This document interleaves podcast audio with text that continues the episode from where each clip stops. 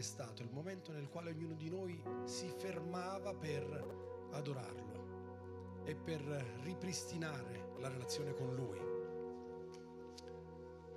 Oggi è il giorno che il Signore ha fatto. È l'esortazione di togliersi le scarpe. È un richiamo alla santità, alla presenza della santità.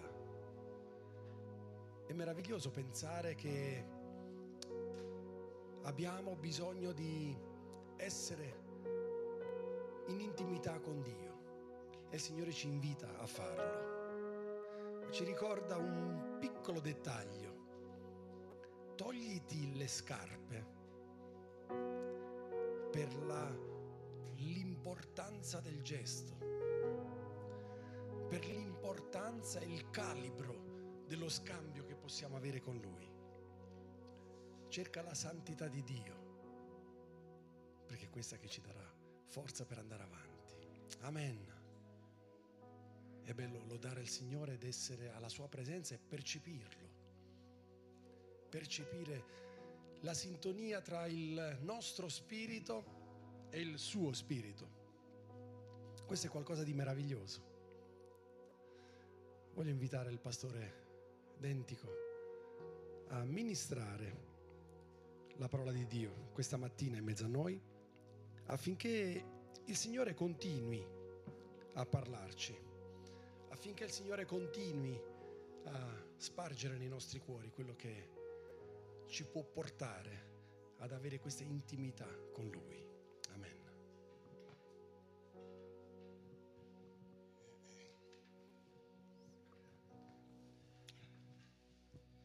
Buongiorno, buongiorno a tutti. Se siete felici dite alleluia.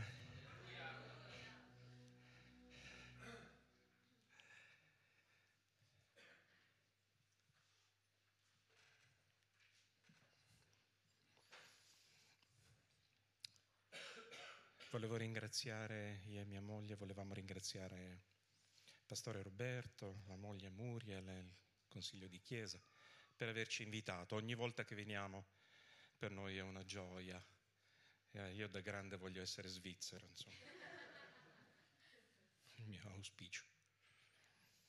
Ieri sera abbiamo vissuto una gran bella serata un gran bel momento spirituale ieri alle 19.30 con il vostro gruppo di lode.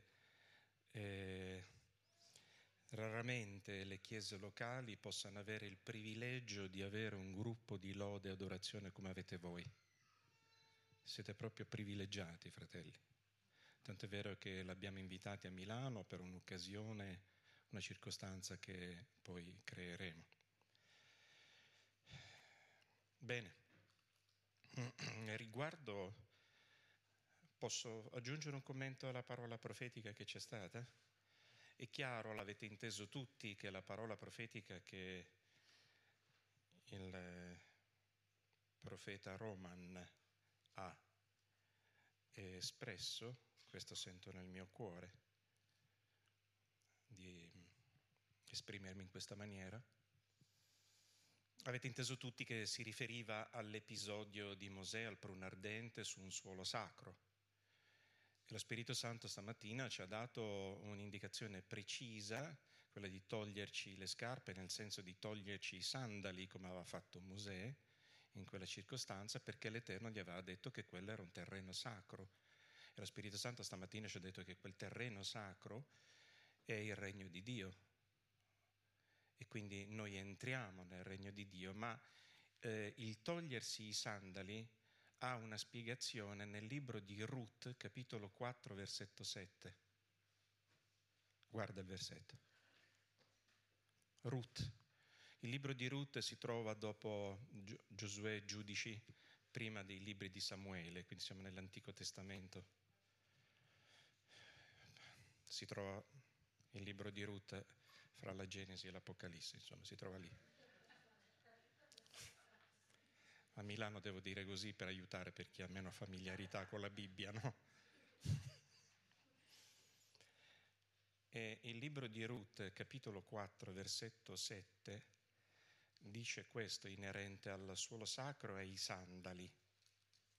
Bada bene a quello che dice la parola di Dio. Dice così la scrittura. Ora questa era l'usanza dei tempi andati in Israele in merito al diritto di riscatto e al cambio di proprietà. Uno si toglieva il sandalo e lo dava all'altro. Questo era il modo di attestare in Israele. Ce l'avete anche scritto nella Bibbia di Arbedo questo? È uguale alla Bibbia di Milano? Sì? E quindi il concetto di togliersi i sandali nella parola di Dio era affermare, entrare nel suolo sacro, nel regno di Dio, io sono tua proprietà.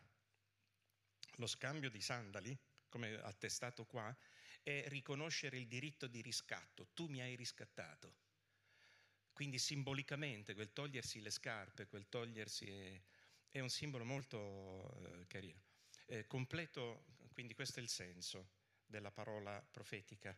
Tu sei proprietà dell'Eterno.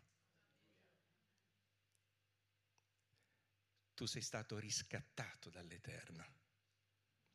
Provate a immaginare in questo momento, non so se hanno liberato tutti gli ostaggi tra Hamas e questa sezione terroristica Israele che stanno negoziando un ebreo per eh, dieci eh, palestinesi che avevano 47, so che ne avevano liberati 10, adesso non so se ieri è successo qualcosa, stanno lentamente, ora mettiamoci nei panni dell'ostaggio che viene riscattato ritorno da mamma, da papà, ritorno dai miei fratelli, ritorno ad abbracciare. Vi immaginate il riscatto? Essere stati, noi eravamo ostaggi del peccato, noi eravamo ostaggi di, di Hamas, del, de, di Satana, e poi siamo stati riscattati. Tu sei libero in Cristo Gesù, tu sei una persona nuova in Cristo Gesù. Che bello, ostaggi liberati. Pensate una volta che ritornate in Israele, come sta succedendo in questi giorni, pensate che cuore che hanno i parenti e voi stessi, tu ostaggio, che entri, ritorni nella tua patria. Pensa al senso di libertà, rigusti di nuovo il tuo cappuccino. Dice, prima lo gustavo poco e adesso il, cabello, il, il giocare in famiglia. Pensate che bello la liberazione degli ostaggi e il riscatto di proprietà, sta scritto qua, è proprio il segno di quel simbolismo profetico che lui ha dato prima. Se siete eh, um, consolati dalla parola di Dio, dite amen. Bene, veniamo alla predicazione. Eh, Matteo 23, Evangelo di Matteo capitolo 23 è un capitolo molto complicato. A proposito di, di piedi di un'ultima considerazione sul togliere i sandali. Una mattina mi alzo, è una domenica mattina, eh, stiamo per andare al culto, un po' di fretta e furia, eh, tempo addietro, eh, prendo i miei calzini, i miei pedalini, metto i pedalini e c'era un buchino. Io di solito non ho calzini con i buchini, quella volta c'era un buchino e c'era il pollice che un pochino spingeva così. C'era un buchino. Sto lo vedo stranamente, dico, però sono di fretta e sento, cambiati i calzini. Aveva avvertito che era il Signore. E subito ho rimosso la questione, ho detto, ma figurate se il Signore pensa ai miei calzini col buco. De, de. Ma aveva avvertito che era da Lui. E quindi vai in macchina, arriviamo al culto. Poi arriva la predicazione, questa è solo l'introduzione. Arriviamo al culto. C'è un ospite che predica sul lavaggio dei piedi. Finisce la sua predicazione, adesso laverò io l'ospite i piedi al pastore Davide. Momento di tragedia, di imbarazzo, di dire, mamma mia, madonna mia, ah no si dice in chiesa, madonna scusa, eh, ma pensa che adesso mi devo togliere le scarpe si vede il pedalino, il pedalino col bu. Una vergogna inaudita, Signore, ti avessi dato retta, eri proprio tu che mi dicevi e poi è andata tutto bene. Ok, ma ha fatto il lavaggio dei piedi. A mia insaputa avevo organizzato la bacinella con l'acqua, il simbolismo e quant'altro. Cioè, per una volta che avessi cambiato i calzini, signore, che figura. Eccoci qua. Matteo 23 è un capitolo estremamente complesso perché Gesù censura gli scribi e i farisei. Ieri abbiamo parlato eh, di discernimento, discernimento umano, un discernimento spirituale, discernimento pratico. Ieri abbiamo esaminato qualcosina di questa e vorrei proseguire su questa onda, discernere. Che cosa stamattina trattiamo? Sono le 11.05. Eh, trattiamo discernere questa mattina se siamo cristiani fasulli o cristiani veri, genuini. Siamo pronti? Vogliamo autoesaminarci, auto, eh, se siamo cristiani fasulli oppure cristiani genuini. Se siete d'accordo dite gloria a Dio. Non tutti erano d'accordo, della serie sei venuta da Milano a dirci queste cose. È chiaro che Matteo 23, quando Gesù è un capitolo unico, nella sua rarità ma molto profonda, un passo difficile, complicato, ostico. Eh, e lo dobbiamo interpretare, questa censura ai farisei e agli scribi, eh, alla luce della grazia. Eh, dobbiamo evidenziare il letteralismo, ma enfatizzando lo spirito della lettera e del capitolo, di ciò che Gesù dice. Il passo dice essenzialmente cose da non fare. Gesù si riferisce agli scribi, ai farisei, gli dice un'innumerevole serie di cose. Io attirerò la vostra attenzione su tre versetti, su tre cose, per verificare se, siamo, se possiamo discernere e ognuno esamini se stesso se siamo cristiani fasulli o cristiani veri. Quindi il passo dice cose da non fare, cose da non dire, ma nell'ottica della grazia eh, a volte eh, spiegare, è più facile spiegare le cose da non fare per capire le cose da fare, a volte.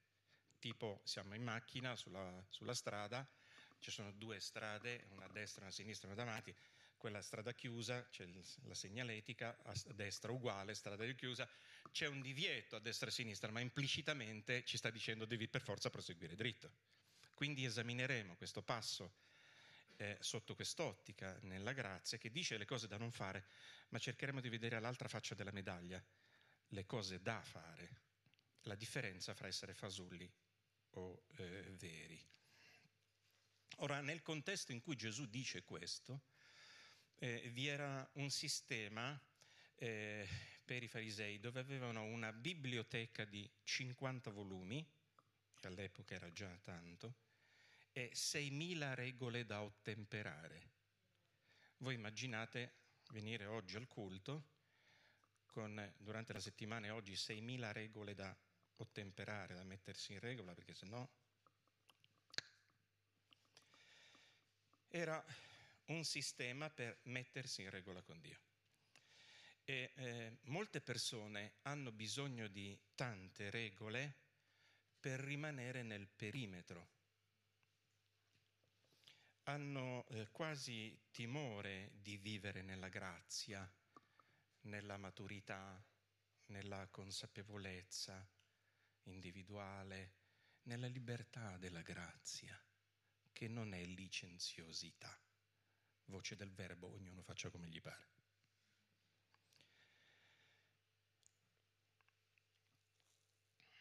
Il fatto è che quando ci sono le regole, e certe regole vanno bene, ma Gesù disapprova i farisei, adesso vedremo questi tre versetti, mi limito a tre versetti da condividere stamattina, con le regole in realtà le scelte le prendono gli altri per te ed è più facile.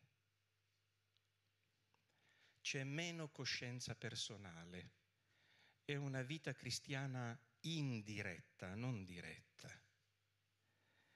E quindi nella, le- nella, nella legge gli altri pensano per te,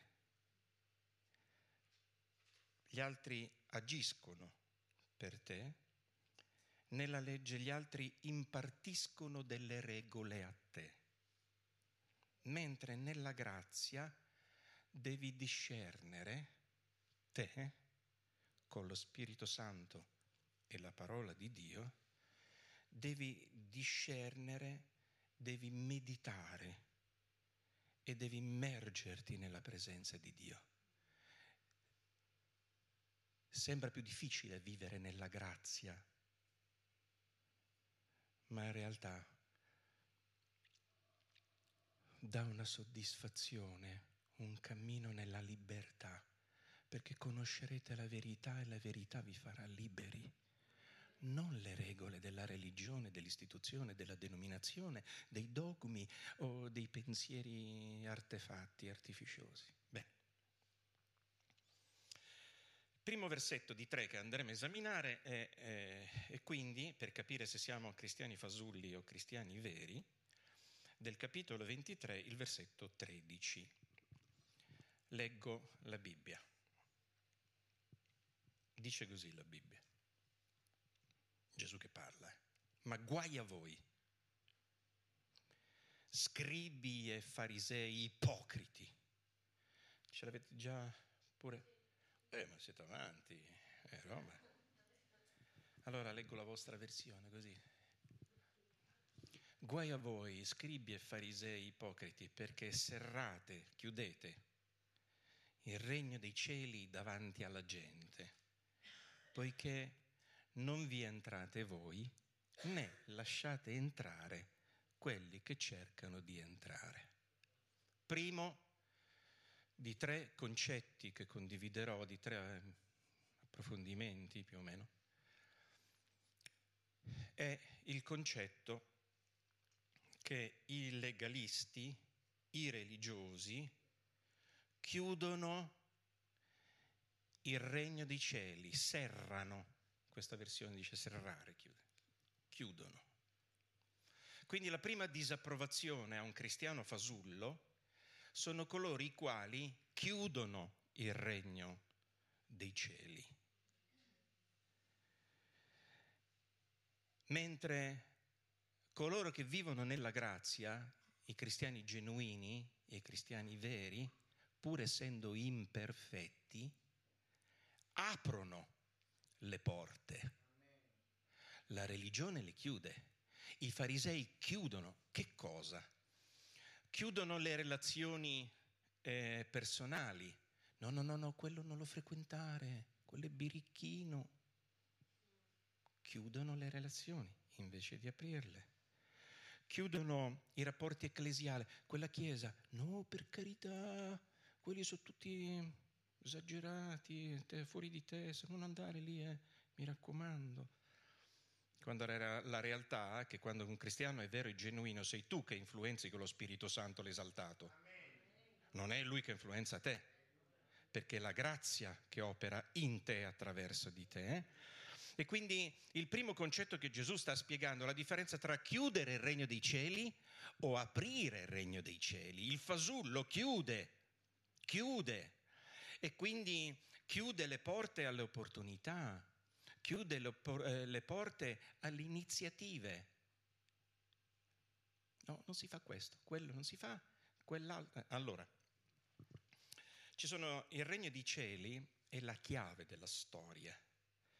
Ci sono tanti regni provvisori, eh, come quello di Putin, è provvisorio un altro anticristo, di tanti anticristi.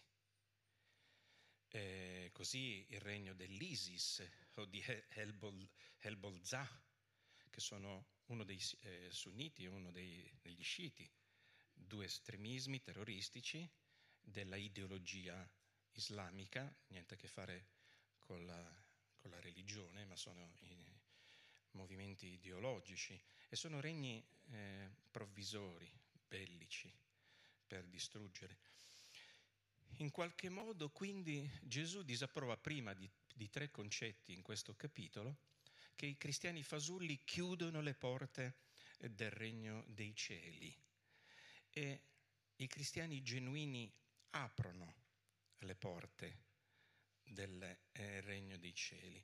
Un sistema di disapprovazione, un sistema eh, di chiusura. Quando in un locale casa tua, stanze nostre, ordinarie. rimane tutto chiuso, finestre serrate, chiusa porta, porte chiuse, eh, più tempo. Qual è il primo effetto di un ambiente chiuso? Il maleodore. Prima cosa che facciamo normalmente, apriamo le finestre e cambiamo l'aria, perché il sistema di apertura delle finestre dà aria pulita, il sistema di chiusura dà maleodore. E a volte sentiamo maleodore da certe situazioni provocato eh, da questo. Quindi, quindi, il primo aspetto che Gesù disapprova, scribi e farisei, che chiudono le porte alla verità, mentre la grazia apre le porte. Noi abbiamo fatto una divisione, una suddivisione che Gesù non ha fatto. La divisione della luce dalle tenebre. Parlando di apertura e chiusura, eh?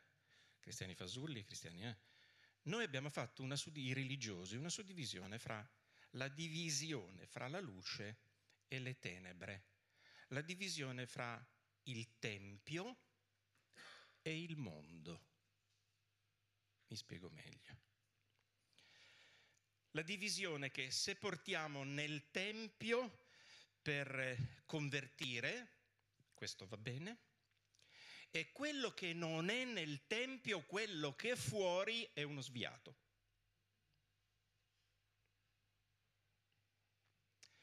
Abbiamo fatto, i religiosi hanno fatto una divisione assurda, come se lo Spirito Santo si fosse perso nell'universo, mentre Gesù non l'ha mai fatto. Gesù mangiava coi peccatori, Gesù è stato accusato di essere indemoniato, di essere un beone, di essere oh, quello, quello cimpa, eh? Uh, cimpa.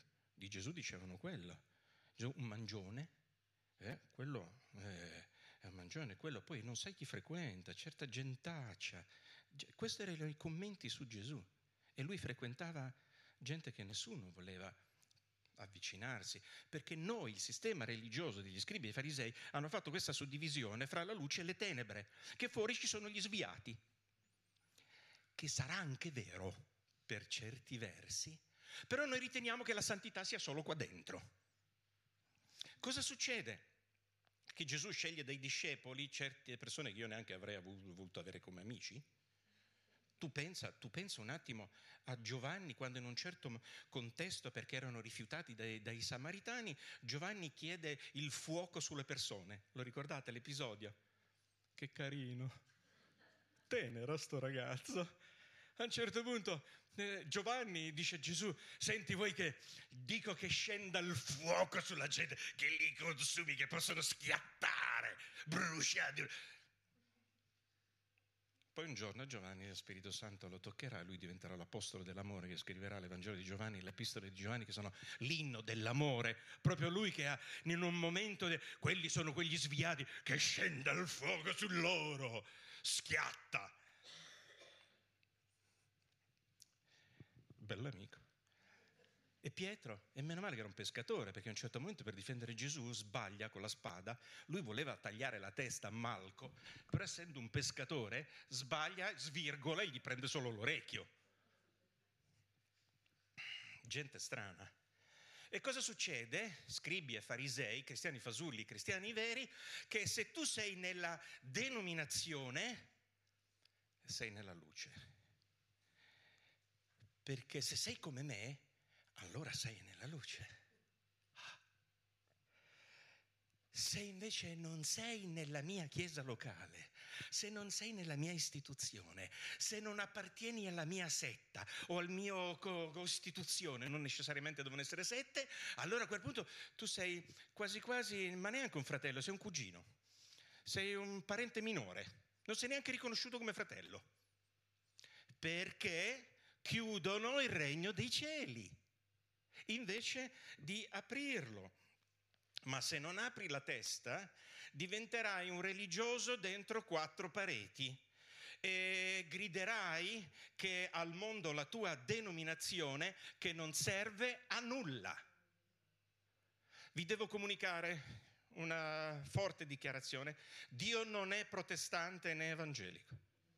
Dio non è anglicano, Dio non è ortodosso, Dio non è neanche cattolico, Dio è Dio. E vi sono tanti cristiani veri, genuini, fra gli evangelici protestanti nei quali io mi identifico, fra i cattolici, fra gli ortodossi e fra gli anglicani.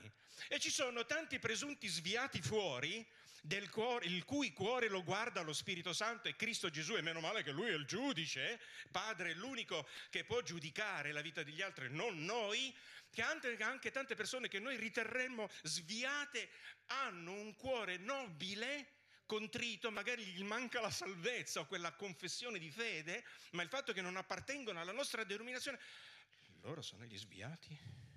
E spesso il comportamento e l'etica è migliore di frequentatori di chiese. Quindi il primo concetto di tre è che cristiano fasullo chiude il regno dei cieli, cristiano vero e genuino apre il regno dei cieli a se stessi e agli altri. Secondo di tre concetti, lo andiamo a leggere al versetto 15. Sempre Gesù che parla, un attimo pubblicità che, che bevo l'acqua, poi parlate pure fra di voi. Intrattenetevi pure. Versetto 15 sempre Gesù che dice guai a voi, scribi e farisei ipocriti, perché viaggiate per mare e per terra per fare un proselito e quando lo avete fatto lo rendete figlio della genna, cioè dell'inferno, il doppio di voi. Secondo concetto di tre concetti che i legalisti i religiosi, gli scribi e i farisei fanno proseliti invece che discepoli. Mentre la grazia non è fare singole repliche di se stessi, degli adepti, dei cloni, ma fare discepoli. E guardate Gesù, che chiarezza di espressione. Siete ipocriti, siete doppio giochisti, doppio animo, come dirà l'epistola di Giacomo, perché mare e terra per fare un proselito invece di fare un discepolo. A volte pensiamo che Dio debba fare quello che noi vogliamo. E quindi c'è qualcuno che prega per la moglie che cambi e la moglie allo stesso tempo prega perché lui cambi.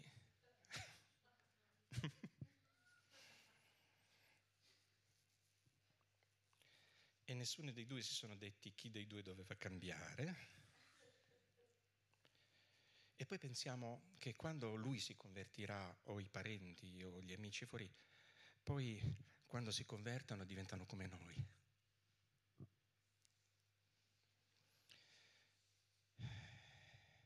Così Gesù condanna il cristiano fasullo che vuole fare proseliti, cloni, adepti, frequentatori di chiesa. Va bene frequentare le chiese, ma Gesù preferisce un cristiano genuino che fa discepoli rispettando l'identità altrui, il pensiero altrui, la spiritualità altrui. Mentre i farisei dicono, io spero che tu ti converta, uno perché diventi come me, due perché vieni nella chiesa dove ci sono io, perché siamo, tu non sai chi siamo noi. Guardate Gesù con che grazia, ma con che fermezza dichiara quello. Allora, faccio una divagazione sui... C'è già il primo fratello se ne sta andando perché ha detto che questo clima è seccato. Non è vero perché c'è caldo. Poi come cucina lui, guarda.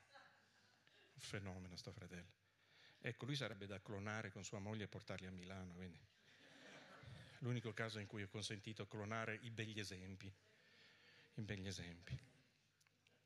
Ah, però faccio una divagazione su un argomento abbastanza sensibile, adesso non voglio fare la teologia del tatuaggio, eh, non voglio parlare di questa dote del tatuaggio. Tatuaggio.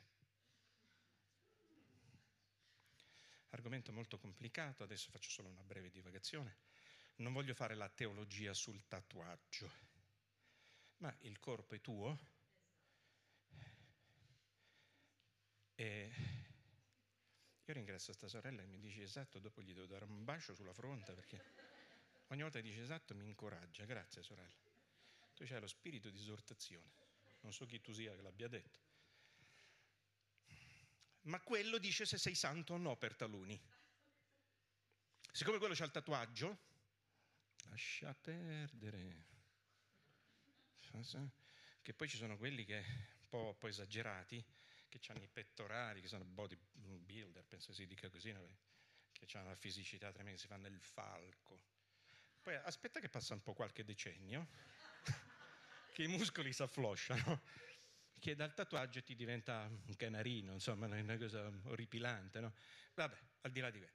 E si ritiene, i farisei sostengono, siccome quello c'ha il tatuaggio, non è spirituale. Sapete che in Brasile c'è una chiesa solo di tatuati? E che i pastori religiosi che sono stati invitati, che dicevano no, si chiama anatema, vai, vai lontano, che sono andati a quel culto sotto la stazione della metropolitana dismessa, erano solo 300 persone tatuate. C'era il pastore tatuato al 98%, la moglie aveva 56 piercing, non sono a favore, non sto dicendo tatuatevi, non sto dicendo fatevi tutti i piercing del mondo, sto dicendo che Gesù disapprova coloro i quali pensano di fare di eh, cloni dicendo siccome io non ho tatuaggi tu non puoi avere tatuaggi. E questo è il senso che non bisogna discriminare in quel senso che quei pastori molto conservatori che poi sono andati in quel culto di tatuati che erano entrati con le gambe tremanti hanno sostenuto e hanno testimoniato eh, per quello lo so che non hanno mai sentito la presenza dello Spirito Santo, mai come quell'occasione in quel culto con tutti quei tatuati, con tutti quelli col piercing facciamo attenzione, preciso, non sto sostenendo fatevi tatuaggi o quant'altro, però sto dicendo non si facciano certe discriminazioni, anche perché conosco gente senza tatuaggi, ma con una lingua che fa paura. Io il tatuaggio glielo farei sulla lingua, che se lo ricordano poi dopo, ogni volta che aprono la bocca. Ma non mi faccio condizionare da, da questo. Comunque, Qui botta forte sui tatuaggi, eh? Qui mi rovina la carriera, qui mi scomunicano. Se dico qualcosa che non è di gradimento, che non benedice, ma turba, vi chiedo per favore, quando me ne torno a Milano in autostrada, pregate per me, perdonatemi, ok? Questo vi chiedo per favore. Quindi se tocco la tua sensibilità, ma lo sai che Gesù aveva un tatuaggio? Che non sono i tre chiodi sulla croce, che quello è sublime, è meraviglioso, ma è un versetto nascosto. Apocalisse 19, 16. Chi lo legge? Anzi, lo leggiamo assieme. Questo probabilmente scandalizza i farisei e gli scribi. Che sta dicendo questo? La Bibbia dice sulla veste e sulla coscia. Notate la distinzione fra coscia e veste. Altrimenti avrebbe messo sovraimpresso sulla tuta di lino o sulle, dice sulla coscia aveva scritto Gesù, re dei re, signore dei signori, re dei re, signore dei signori, era un tatuaggio. Adesso non vi voglio scandalizzare, perdonatemi, chiusa parentesi, ok? Stop, andiamo avanti. Quindi chi volendo nel Nuovo Testamento, se nell'Antico Testamento è disapprovabile, aveva un senso, adesso non, non è il momento di fare dottrina sul tatuaggio, nell'Antico Testamento è disapprovato, ma nel Nuovo Testamento c'è un unico versetto che addirittura afferma questo. Lo so, lo so, che qualcuno si sta contristando e digrignando i denti. O magari no. E sto con secondo di tre punti. Secondo di tre punti. Stavo dicendo che eh, Gesù invita a non fare cloni, ma a fare eh, discepoli. Anche perché non è il pulpito che mi fa essere santo, perché altrimenti dovremmo ricoprirlo d'oro, perché poi scende la presenza di Dio. Ma invece non è il pulpito che mi fa essere santo, ma il fatto che tu e io possediamo la caparra dello Spirito Santo nel nostro cuore. Eh, noi, ehm, noi siamo venuti stamattina alle 10 al culto perché è un momento santo. E tutti carini, tutti profumati, con la cravatta, siamo venuti al culto perché adesso è un momento santo e quindi ci sarà la presenza di Dio. Ma in realtà questa è la casa del Signore, ma in realtà noi siamo il Tempio di Dio. Sei tu che hai portato la presenza di Dio. Non è che alle no- ore nove non, non c'era Dio, si è sbagliato orario, ma sei stato tu a portare la presenza di Dio. E sei tu a portare la presenza dello Spirito Santo se vai in birreria, se vai per strada, se vai in metropolitana, se vai al lavoro, se vai al mercato, ovunque tu vada, tu porti la presenza di Dio. E quindi eh, quello che possiamo dire, ciò che attira Dio non è il pulpito o il locale, ma ciò che attira Dio sei tu. Dio è innamorato di te. Ripeti questa frase. Dio da capo. Oh. Stop. Dopo di me. Dio è innamorato di me.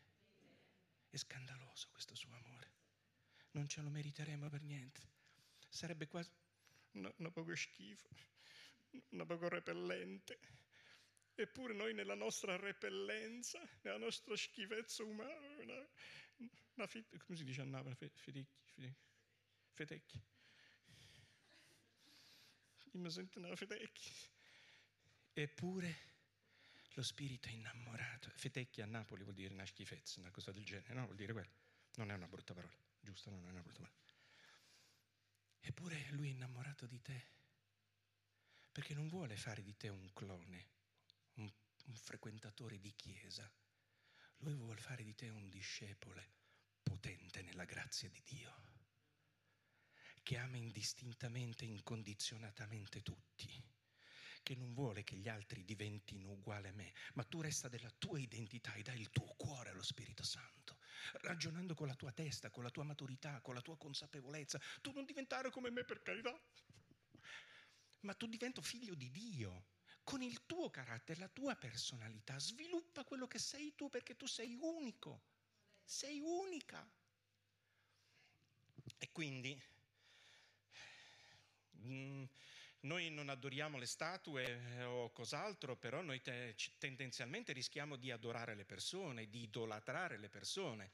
E sappiate che anche i super, le superstar, le stelle eh, mm, televisione o cos'altro, su YouTube e, e, e, via dicendo, guardate che anche se loro non fanno la doccia, ma le odorano pure loro, eh? Non idolatrate le persone.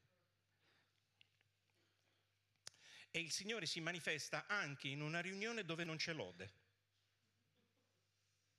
Come siamo stati bene ieri sera. Noi giù abbiamo, ci siamo riposati nello Spirito. Che benedizione che abbiamo avuto, è stata molto acuta, molto elegante la interpretazione che ha dato il pastore Roberto della serata. Guardate che questa eh, adorazione che abbiamo fatto non si è limitata a, alla volta, al tetto qua dentro, ma c'è stato un eco nel Ticino fuori. C'era opposizione. Si sentiva. Però noi da là, noi da là abbiamo goduto un momento sublime di adorazione.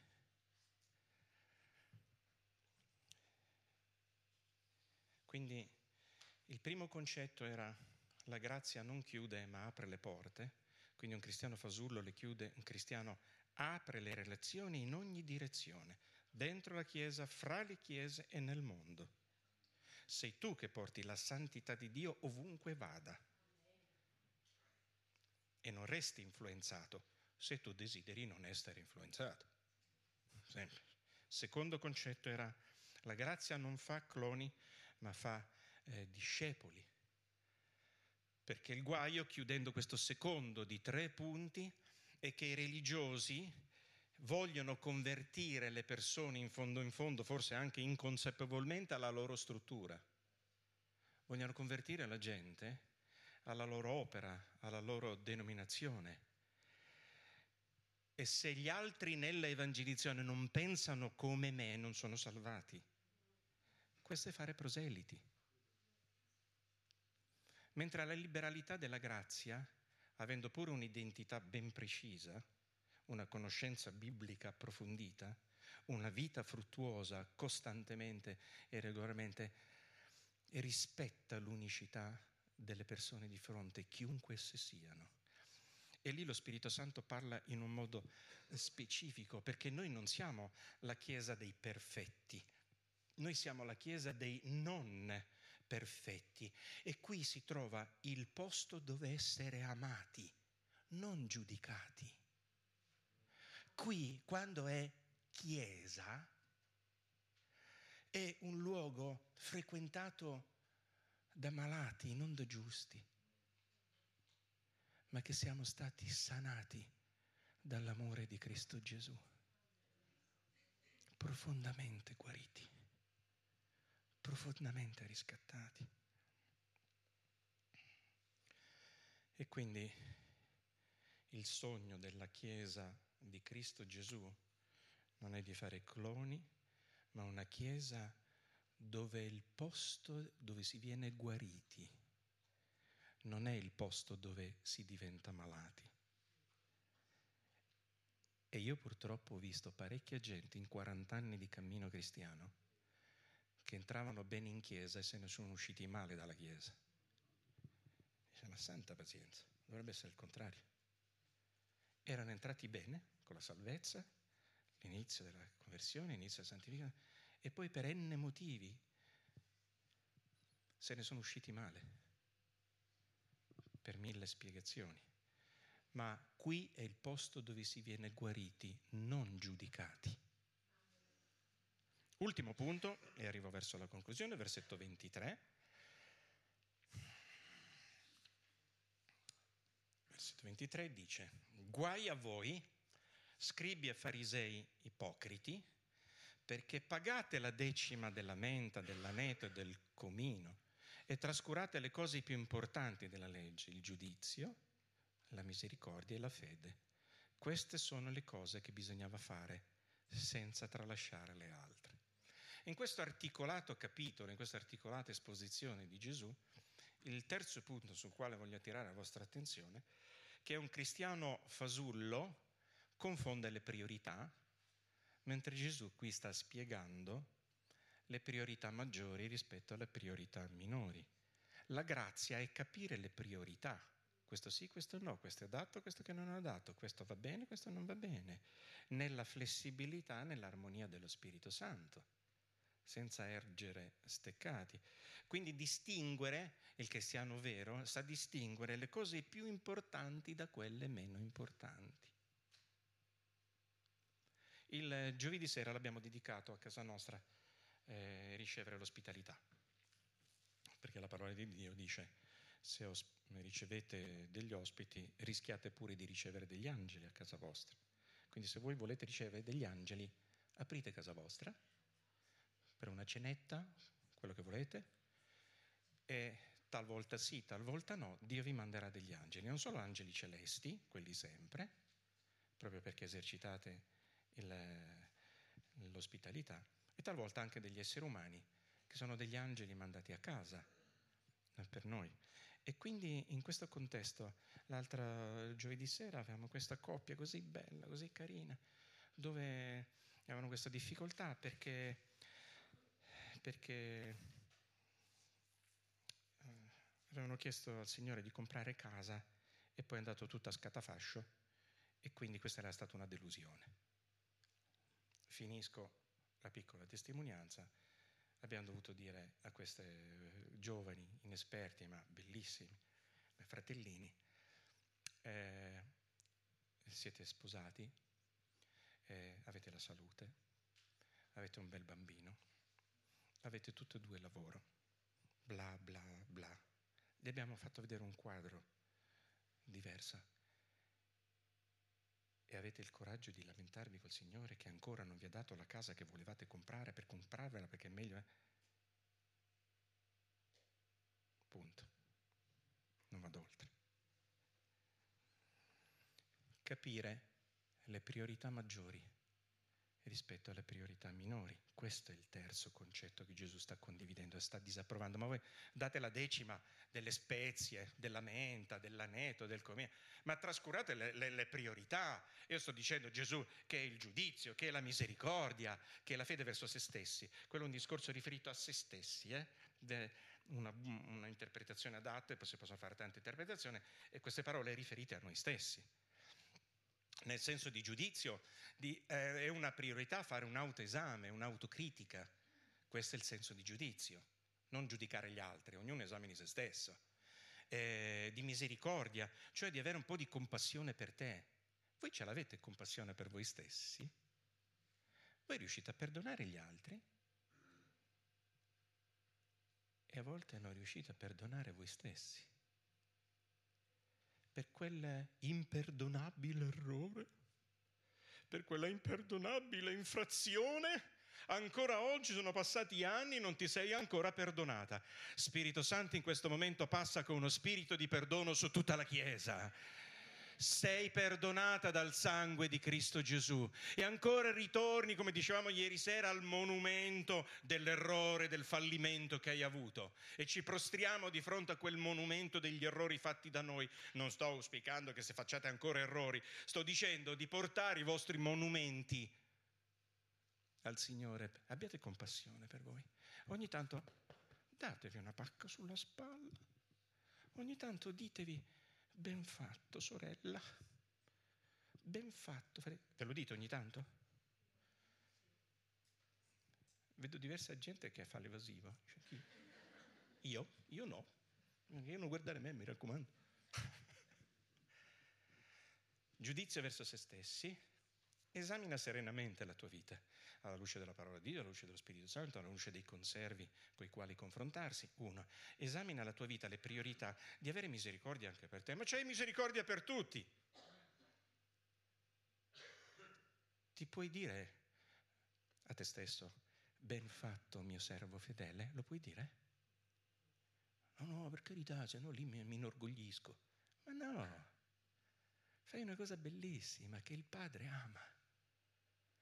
Certo, tutti i momenti, tutti i giorni magari uno manca di sobrietà, però un padre d'amore come il padre, quando il, mm, arriva col il disegno, il bambino, no? Forse l'avevo già detta questa espressione, ma poi lei, maestra di, una scuola di bambini, no? il nipotino, quando viene col suo scarabocchio, avete presente? Che con la matita c'era il foglio il foglio, lo scarabocchio. E poi va dalla nonna o dalla mamma, glielo portano.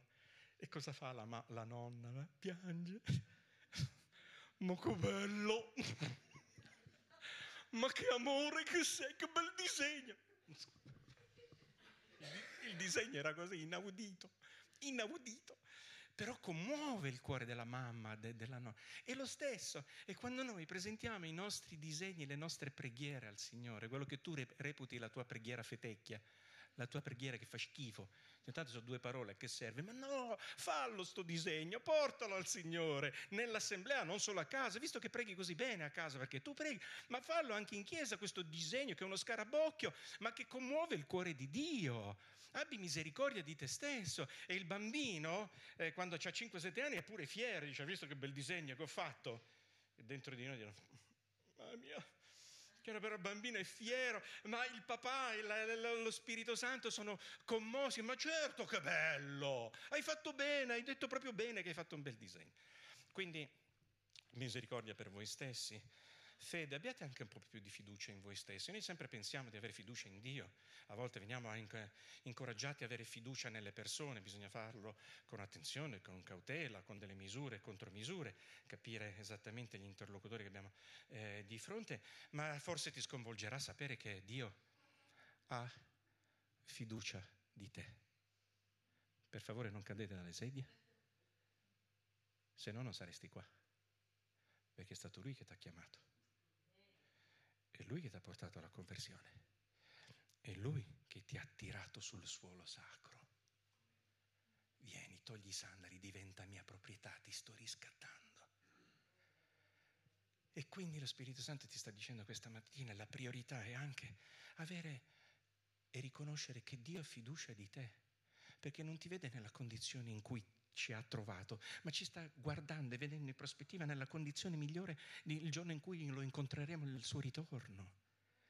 Cioè già un'opera completata, finita, lui ci è venuto a prendere nella peggiore delle nostre condizioni pur vedendoci spiritualmente là. Quindi la comunicazione è telegiornale TG Arbedo di stamattina è Dio ha fiducia di te. Dio ha fiducia di te. Arrivo verso la conclusione e, ed è questa. Ho iniziato alle 11.05.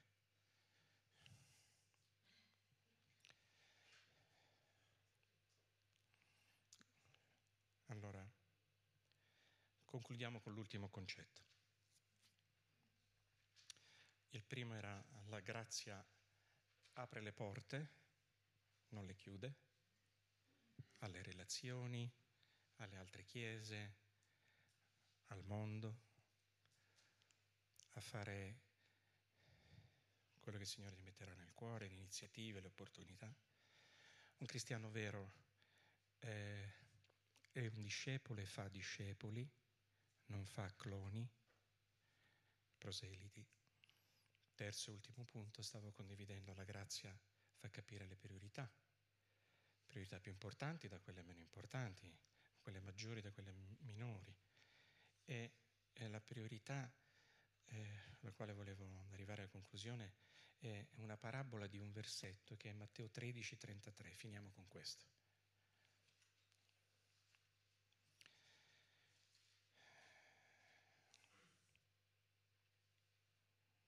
Matteo 13 disse loro un'altra parabola. Il regno dei cieli è simile al lievito che una donna prende e nasconde in tre misure di farina finché la pasta sia tutta lievitata. È la parabola del lievito che si nasconde in tre persone, tre misure, Padre, Figlio e Spirito Santo, ed è la parabola eh, del lievito. Il lievito entra nell'impasto ma non lo vedi. Il lievito è per cambiare qualcosa. Il regno di Dio cambia, o se non cambia non è regno di Dio.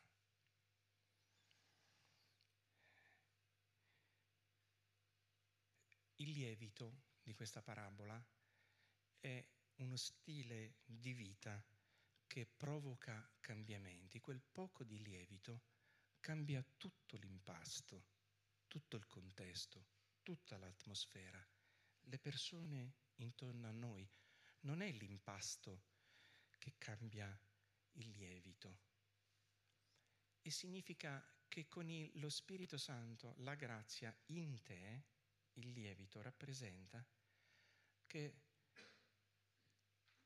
con la tua apparente modesta testimonianza, quasi silenziosa,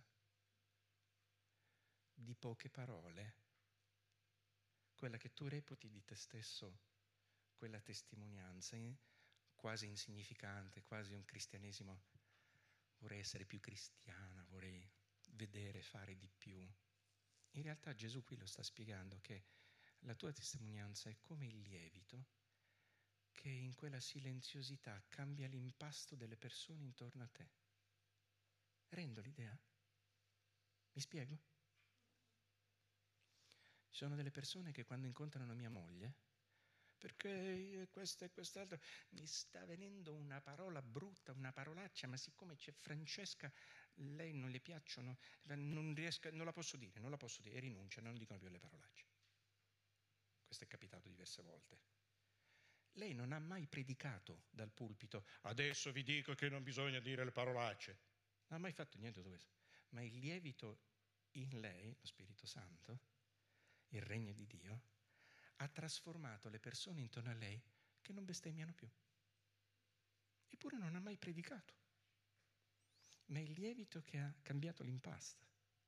Ecco la tua testimonianza, quella che tu reputi minima, quasi inutile, fasulla. E quindi le cose più importanti della legge, dedicatevi a queste, non le cose meno importanti. Vorrei pregare e concludere. Spirito Santo, grazie che tu ci hai nella tua misericordia avvertito, nella tua pietà, il rischio, dobbiamo discernere se essere cristiani fasulli o cristiani veri. Per favore aiutami, aiutaci, perché vogliamo aprire alla vita, non chiuderci alla vita. Aiutaci a rinnovare la nostra mente, i nostri modi di fare da vent'anni, trent'anni, che pensavamo in quella maniera. Ci vogliamo mettere in discussione, Spirito Santo, vogliamo essere un cristiano vero. Aiutaci a fare discepoli, non frequentatori di chiese o di ambienti religiosi. Aiutaci con la tua grazia a capire le priorità. Grazie che la priorità verso di te, Signore, tu ce la replichi, ci dai un riscontro, che il tuo giudizio per noi è sì e amen, nonostante tutto, nonostante le nostre imperfezioni, il tuo giudizio per noi è sì e amen. E la tua misericordia e le tue compassioni si rinnovano ogni mattina. Grazie di questa misericordia. E grazie che tu hai fiducia di noi. Ma come fai ad avere fiducia di noi, Signore? Hai proprio fede per avere fiducia di noi. Ma vogliamo restituirti questo tuo amore, non solo a te, ma anche alle persone che abbiamo attorno, indistintamente, chiunque esse siano. Nel nome del Padre, del Figlio e dello Spirito Santo. Amen.